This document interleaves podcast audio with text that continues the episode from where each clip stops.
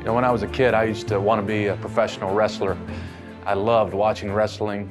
Uh, when I was in third grade, uh, we would go eat lunch and we would come back after eating square pizza and drinking chocolate milk and we would be all hyper and we would have these, these wrestling matches. In fact, my sister would make cardboard wrestling belts. She would put glitter all over them. And I was part of the tag team champions in the third grade.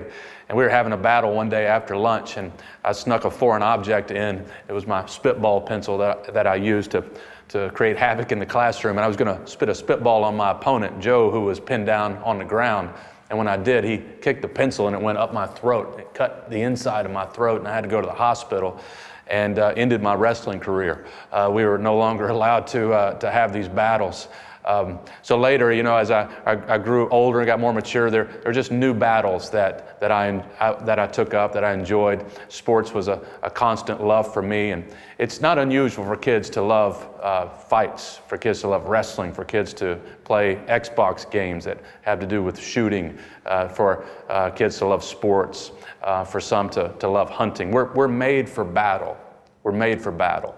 And in Ephesians chapter 6, Paul concludes this incredible letter by reminding us of the most important battle. That there is a, a, wrestling match that is described in verse 12 that is not against flesh and blood, but it's a spiritual battle. It's, it's spiritual wrestling. And we need to see the importance of this battle, and we need to learn how to fight well in this battle. And so we're going to look at it together in this final session. One thing to note is Paul talks about putting on the armor of God. He, he talks about the, uh, the breastplate of righteousness, the belt of truth, and so on. Uh, is that these elements are actually appear in the Old Testament, uh, like in the book of Isaiah, where Isaiah talks about the Messiah, the coming Messiah will, will wear these particular pieces of equipment. And I think that's important because throughout this study on our identity in Christ, we've been talking about the need to, to put on Christ, as Paul says in chapter 4, that we, we, we wear these new clothes. Our, our, our identity is in Christ. And so it is here too, as, as Paul's talking about the armor of God. It's like we put on the Messiah. We realize that we are in Christ that Jesus has already won the most important battle through his death and resurrection. And now there's this sort of mop up operation going on in which we have to now fight against the principalities and powers of the air, the, the evil one and all of his host. Um, but we are in Christ. We can, we can fight with confidence. You know, we can fight as, as victors and not as victims. We, we can fight successfully because of what Jesus has done for us and who we are in Christ. And so it's important to keep that in mind as we, as we think about this, this, this battle that's going on. Paul identifies several important aspects of this battle, and, and one thing to just note is that the battle is, is constant.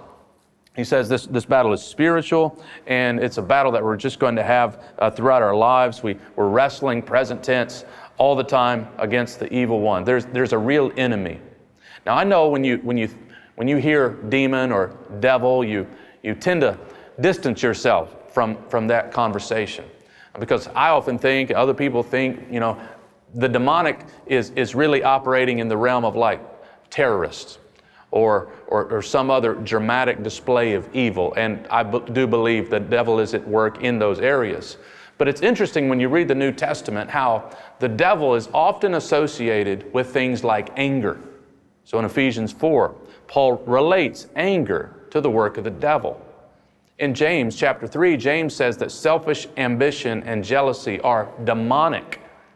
So if you have a jealousy problem, a selfish ambition problem, then you need to see the, the influence of the evil one within that. To pastors in 1 Timothy 3, Paul says that you can be puffed up with conceit and, and you can give a, the devil a foothold, right? Because of, of your pride. Pride is related to the work of the devil. In 1 Timothy 4, the devil is related to false teaching. And so you need to see the, the presence of the evil one is not just in these these, these terrorist attacks, though, they, though it is, though, though that is evil, um, but in relationships within a church, within a family. Uh, and so we, we need to realize behind arguments, behind conflicts, uh, behind disagreements can really be the presence of the evil one trying to divide the people of God, trying to divide families and so on. And so now the question is what do we do about it? Well, Paul says in this text that, that there's basically an internal uh, element to this battle. He says in verse 10 that we, we have to be